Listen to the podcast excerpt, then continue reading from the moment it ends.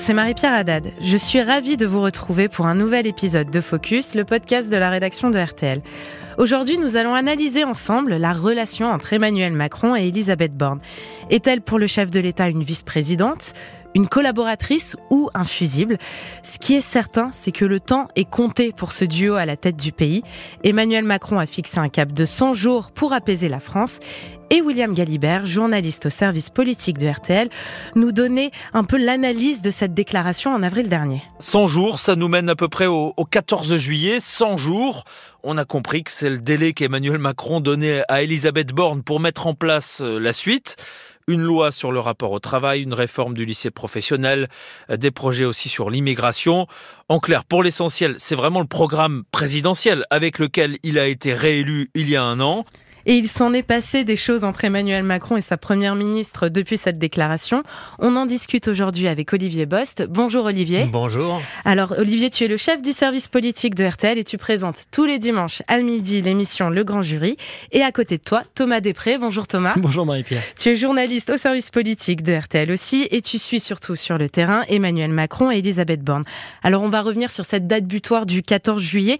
Mais juste avant Thomas, Emmanuel Macron et Elisabeth Borne, ils se connaissent depuis combien de temps euh, Ça fait environ une dizaine d'années qu'Emmanuel Macron a rencontré Elisabeth Borne. À l'époque, elle était préfète de la région euh, Poitou-Charentes. Lui était secrétaire général adjoint de, de l'Élysée. Euh, il l'a rencontrée alors qu'ils organisaient de temps à autre des, rencontres avec les différents préfets. Et puis ensuite, ils se sont recroisés quelques années plus tard quand Emmanuel Macron, cette fois-ci, était ministre de l'économie de François Hollande et Elisabeth Borne était devenue directrice de cabinet de Ségolène Royal. voilà, ils se sont recroisés à ce moment-là. C'est là aussi qu'elle fait la rencontre d'Alexis Collère, qui est ce moment-là le, chef de cabinet d'Emmanuel Macron à, Bercy, Alexis Collère, qui deviendra secrétaire général de l'Élysée et qui l'appellera en, mai 2017 pour l'appeler euh, au gouvernement. Et donc c'est à ce moment-là qu'elle intègre bah, le gouvernement d'Édouard Philippe. Elle va être ministre des Transports, après elle va prendre le portefeuille de l'écologie et celui du travail. Olivier, qu'est-ce qui a plu à Emmanuel Macron euh, dans son profil? Bah, Elisabeth Borne, euh, à ce moment-là, à l'image d'une ministre qui a réussi ses différentes missions, qui est une technicienne, qui est bosseuse, qui est euh, déterminée, et elle a un, profil qui est pas trop politique à ce moment-là. C'est-à-dire qu'en fait, c'est une, une, une, excellente exécutante, et c'est exactement ce qu'a toujours recherché Emmanuel Macron, si on regarde vraiment euh, dans, la, dans sa façon de, de travailler jusque-là. Je fais un saut dans le temps. Il y a un peu plus d'un an, elle devient chef du gouvernement et elle remplace Jean Castex. Je vous propose de revivre l'annonce de sa nomination, racontée sur RTL par Julien Cellier. À la une, une première ministre ministre, Elisabeth Borne, dirigera le gouvernement. Elle va être nommée, elle va succéder à Jean Castex. La passation de pouvoir est prévue dans l'heure à venir. Une femme à Matignon, c'est une première depuis 30 ans. Thomas, pourquoi Emmanuel Macron a choisi Elisabeth Borne? Parce que c'était pas son premier choix pour Matignon. Non, c'était pas son premier choix. Emmanuel Macron, à l'origine, il avait un profil qui était différent. Euh, il voulait euh, nommer Catherine Vautrin, euh, qui est présidente de la communauté urbaine de, Reims, du Grand Reims. il voulait nommer une, une personnalité qui ressemblait davantage à Jean Castex finalement, une élue locale, plutôt venue de la droite. Euh, c'était son choix, il était allé très loin dans ce processus, il l'avait même présenté à, Brigitte Macron. Et puis euh, finalement, euh, en, un week-end, son entourage finit par se dresser contre cette hypothèse.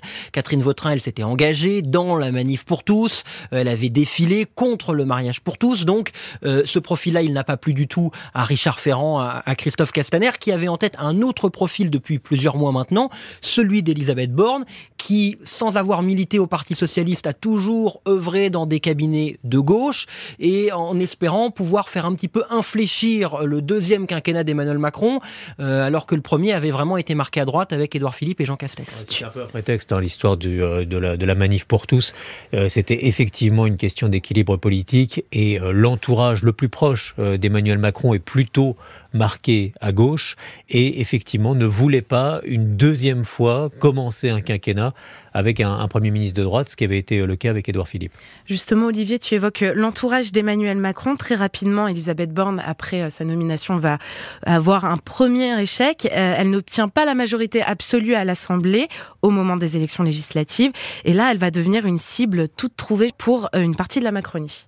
je pense que les temps exigent que le Premier ministre ou la Première ministre soit politique. Qu'on n'ait pas le sentiment que c'est la technique qui gouverne le pays, mais au contraire les sentiments profonds qui s'expriment dans le peuple. Alors ça, c'est le petit cadeau de François Bayrou, euh, c'était sur France Inter. Il ne cite jamais Elisabeth Borne, mais tout y est. Trop technique, pas assez politique. Euh, c'est aussi un reproche qu'a pu lui faire à un moment donné euh, Emmanuel Macron, d'après toi, Olivier? Alors là, c'est surtout un reproche de, François Bayrou, qui voudrait, qui voulait à ce moment-là, très précisément, je me souviens, parce que on a eu aussi l'occasion à un autre moment de faire un grand jury avec François Bayrou, où il voulait aussi, il s'était remis à espérer arriver à un moment à Matignon, ce qui ne s'est donc jamais produit jusque-là. Et à chaque fois que le Premier ministre ou la Première ministre, en l'occurrence, est en difficulté, François Bayrou, quelque part, ressort un peu de sa boîte et revient euh, donner quelques coups pour voir s'il il peut pas s'y placer. Et après, je reviens juste sur quelque chose que tu as dit quand tu dis l'échec euh, des législatives, tu l'attribues à Elisabeth Borne, c'est aussi euh, et quand même l'échec d'Emmanuel Macron parce que il n'a pas fait campagne, il n'a pas fait campagne pour la présidentielle, il a très peu fait campagne pour les législatives. On se souvient de sa prise de parole sur le tarmac en dernière minute pour essayer d'influencer un peu cette élection. Elisabeth Borne n'a pas été franchement celle qui a porté euh, vraiment l'échec euh, des législatives. Ça reste d'abord et avant tout quand même pour le coup l'échec euh, d'Emmanuel Macron. En parlant d'Elisabeth Borne et d'Emmanuel Macron, comment travaillent-ils ensemble? Ça se passe comment? Alors, ils se voient euh, toutes les semaines, déjà pour déjeuner. Euh, habituellement, c'est le lundi midi. Ils se rencontrent pour, euh, pour faire un, point sur l'actualité de, l'actualité de la semaine, les grands dossiers. Alors, ils ne sont pas tout seuls lors de ce, rendez-vous. Ils ne sont pas en, tête à tête. Il y a également donc le secrétaire général de l'Élysée qui est là, Alexis Collère. Il y a le, le, directeur de cabinet de la Première ministre, Aurélien Rousseau, qui est là également. C'est un quatuor, finalement. et donc, qu'il se voit euh, une fois par. le cas, hein. Ça a toujours, ça a toujours, ça a toujours été le cas. À l'exception peut-être de quelques moments de convivialité qu'Emmanuel Macron pouvait avoir avec Jean Castex, euh, où il pouvait parfois euh, boire un whisky tard le soir. Alors c'est un peu moins le cas aujourd'hui avec Elisabeth Borne. Il n'y a pas vraiment de, complicité. Ils le disent d'ailleurs chacun. Ils sont pas amis, Emmanuel Macron et, Elisabeth Borne. ils ont une relation de travail. ils échangent dans la journée des, messages. Justement, est-ce qu'ils s'envoient des, des, textos? On sait qu'Emmanuel Macron est très texto, qu'il peut en envoyer très tard le soir. il communique comme ça directement avec Elisabeth Borne? Bah, Elisabeth Borne dort, un point commun avec Emmanuel Macron, c'est qu'elle dort pas beaucoup non plus. Euh, ce qui fait qu'effectivement, jusqu'à tard euh, le soir, il peut y avoir des, échanges, effectivement. Alors sur RTL, Yves Calvi a interviewé la journaliste Bérangère euh, Bond, qui a écrit le livre La Secrète, c'est une biographie sur Elisabeth Borne, et elle a livré son analyse du personnage. C'est vrai que ça manque un peu d'un souffle global, d'une vision globale, et, et, ce qui est très troublant, c'est qu'elle l'a ça quand, vous l'avez en entretien, quand je l'ai eu en entretien euh, individuel comme ça, notamment pour parler au moment de la réforme des retraites, je l'ai vu quatre jours avant sa présentation, c'était extrêmement intéressant la vision du travail qu'elle avait, euh, de, réparer le pays, de refaire nation, euh, les jeunes, les vieux, etc. Sauf que tout ça n'apparaît plus dans la réforme. Et donc il y a quelque chose d'assez d'assez troublant parce qu'elle a ça au fond d'elle, mais elle ne parvient pas pour l'instant, comme femme politique, pour répondre à votre question, à mettre ça vraiment clairement. Alors Thomas, toi qui les vois euh, hors micro, Emmanuel Macron, hors caméra, euh, avec Elisabeth Borne aussi, euh, si on prend par exemple la réforme emblématique de ce quinquennat, la réforme des retraites, est-ce qu'il y a eu des points sur lesquels Emmanuel Macron et Elisabeth Borne ne se sont pas du tout entendus? Oui, mais à la fin, c'est toujours l'avis d'un des deux qui l'emportait et officiellement, en tout cas dans les prises de parole des uns et des autres, on n'y a vu que du feu, officiellement. Parce qu'en coulisses, on peut prendre quelques exemples sur la date par exemple de présentation de cette réforme des retraites euh, Emmanuel Macron avait fixé euh, un horizon qui était celui euh, de, début décembre, une date qui avait déjà été reportée. Emmanuel Macron aurait voulu commencer dès le mois de septembre avec cette réforme des retraites. Finalement, il a mis un peu plus de temps, un peu de, temps de concertation jusqu'à mi-décembre. Et Elisabeth Borne a demandé qu'on rajoute encore du temps pour de la discussion. Emmanuel Macron, à ce moment-là, il avait surtout envie de commencer et de débuter vite ce, ce, ce quinquennat-là. Et finalement, il a cédé parce qu'Elisabeth Borne lui a demandé, lui a demandé un petit peu de temps. Euh, ensuite, euh, sur le 49.3 par exemple, euh, Emmanuel Macron et son entourage ont tout fait pour faire savoir qu'à l'origine, ce n'était pas vraiment sa décision et que c'était plutôt une décision d'Elisabeth Borne et que finalement ils étaient très contents que ça soit elle qui l'assume. donc des fois, non, ils ne sont pas toujours d'accord finalement. mais c'est aussi le secret des délibérations et Édouard Philippe n'était pas toujours d'accord avec Emmanuel Macron. On a eu eu peu connaissance, c'est vrai, de désaccords entre Jean Castex, et Edouard Philippe. Ouais, ce qui est assez nouveau, c'est quand même que ça se voit. C'est-à-dire que, par exemple, sur l'immigration, ce qui est en train de se passer en ce moment, Elisabeth Borne euh, est pas du tout friande du, sujet. Elle voulait euh, effectivement, là encore, euh, repousser en disant que c'était pas le moment de, de fracturer le pays après la, la réforme et la difficile réforme des, des retraites. Et Emmanuel Macron en a décidé autrement. Et là, on voit très clairement euh, qu'ils sont pas alignés.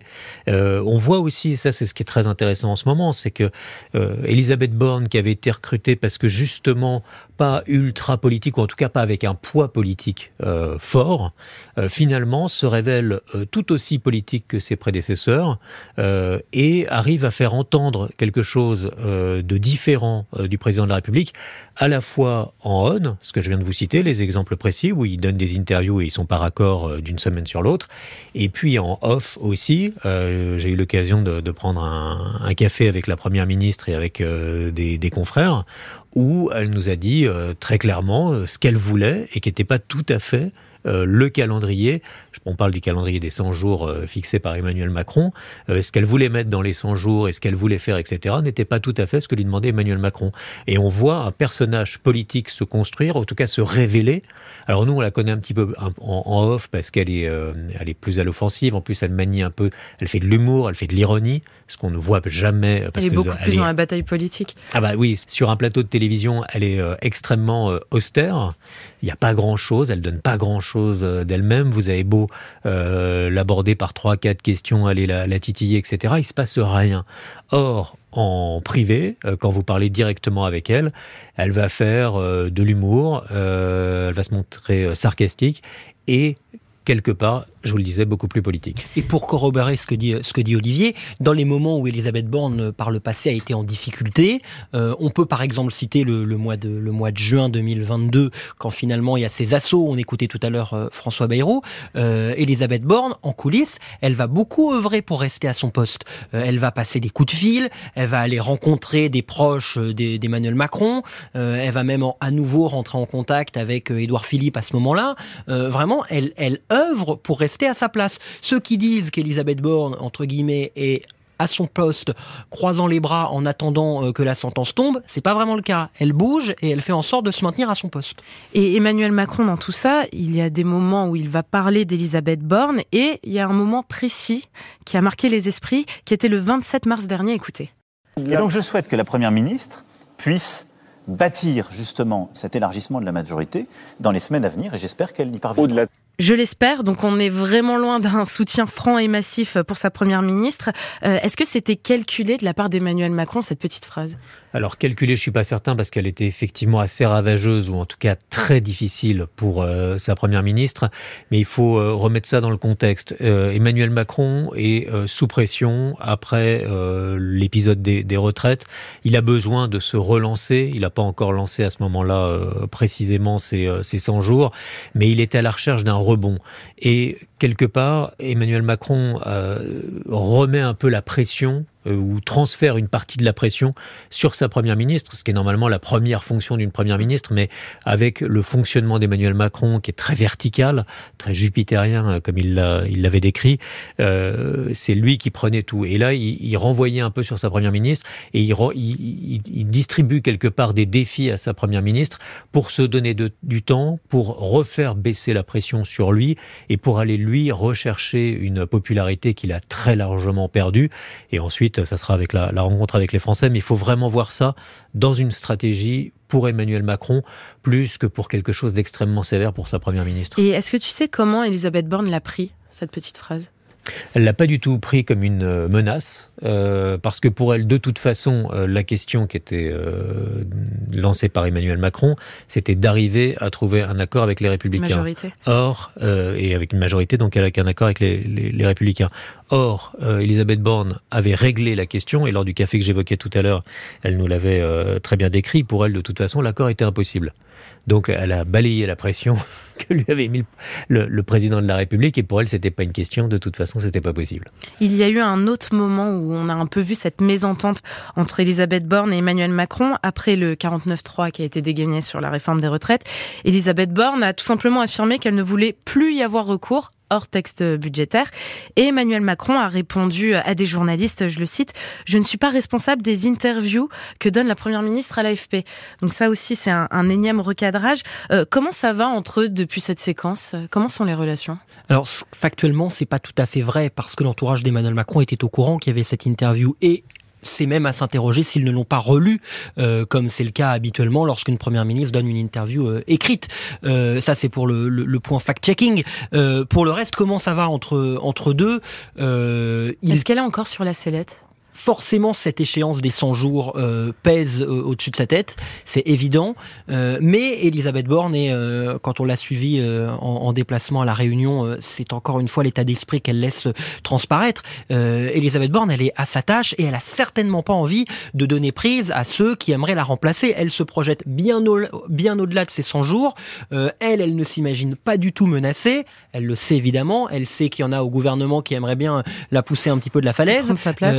mais euh, mais, elle, elle a envie de continuer. Et quand on pose la question à Emmanuel Macron, et pour l'avoir fait euh, sur un déplacement récemment, je lui ai dit, mais quand même, quand vous parlez d'Elisabeth Borne, il n'y a pas beaucoup de chaleur dans vos relations. Lui, il répond de manière très carrée, avec une petite pirouette, de dire, mais les institutions sont celles-ci. Elle a eu la confiance, elle est à nouveau, euh, elle a encore eu la confiance des députés. Elle continue autant que cette confiance est là. Mais c'est évident que quand il parle d'elle, il parle d'elle au passé pour dire elle a fait beaucoup de choses, il parle d'elle au présent pour dire qu'elle est à la tâche, il parle pas beaucoup d'elle au futur, c'est certain. Il y a une petite pirouette que j'aimerais euh, vous soumettre et elle est signée Emmanuel Macron. Moi je suis euh, très fier d'avoir nommé Elisabeth Borne il y a un an. Mais vous la couvrez quand même rarement de louanges Pardon, et d'encouragement. Mais écoutez, non? je suis pas dans le commentaire politique, elle non plus, elle est dans l'action. Et euh, la première ministre Elisabeth Borne, depuis un an, a fait passer nombre de textes de loi qui étaient difficiles pour les énergies renouvelables, pour euh, euh, le nucléaire, pour réformer l'assurance chômage, pour les retraites, des textes financiers importants aussi. Et donc nous avançons. Et nous avançons pour, en quelque sorte, permettre au pays d'être plus indépendant et plus juste. Et à mes côtés, Elisabeth Borne agit avec force, détermination et courage. Donc c'était Emmanuel Macron euh, sur TF1. Il a cité beaucoup de fois le nom d'Elisabeth Borne. D'après vous, est-ce qu'elle sera encore là le, 15 juillet, une fois que la date butoir euh, sera passée? Bah, En fait, si, on, si on, regarde aujourd'hui, je pense que Elisabeth Borne fait un, a jusque-là fait un, calcul politique. C'est que pour Emmanuel Macron, euh, changer de Premier ministre, quel intérêt ça peut avoir? C'est comme ça qu'il faut poser les choses. Il y a deux hypothèses. Il y a celle d'un accident, c'est-à-dire une motion de censure, par exemple, adoptée par l'Assemblée nationale, qui amènerait euh, de facto à la chute euh, du, gouvernement. Ça peut arriver, euh, notamment sur la loi immigration, donc qui arrive. Donc, on il n'est pas à l'abri d'un accident. C'est le premier scénario. Le deuxième, c'est une configuration politique où Emmanuel Macron pourrait trouver un énième rebond ou chercher un énième rebond plus précisément, avec un changement de Premier ministre. Aujourd'hui, très clairement, euh, c'est le calcul d'Elisabeth Borne, euh, ce contexte-là n'existe pas dans les semaines, voire dans les mois qui viennent, ou au moins jusqu'à la rentrée. Euh, après, ce quinquennat est incertain parce que Emmanuel Macron n'a pas de majorité à l'Assemblée nationale. Donc, le sort d'Elisabeth Borne dépend moins d'elle et même quelque part un peu d'Emmanuel Macron que de ce qui se passe dans ce quinquennat qui est totalement imprévisible. Et puis l'autre question, c'est de savoir par qui elle peut être remplacée, Elisabeth Borne.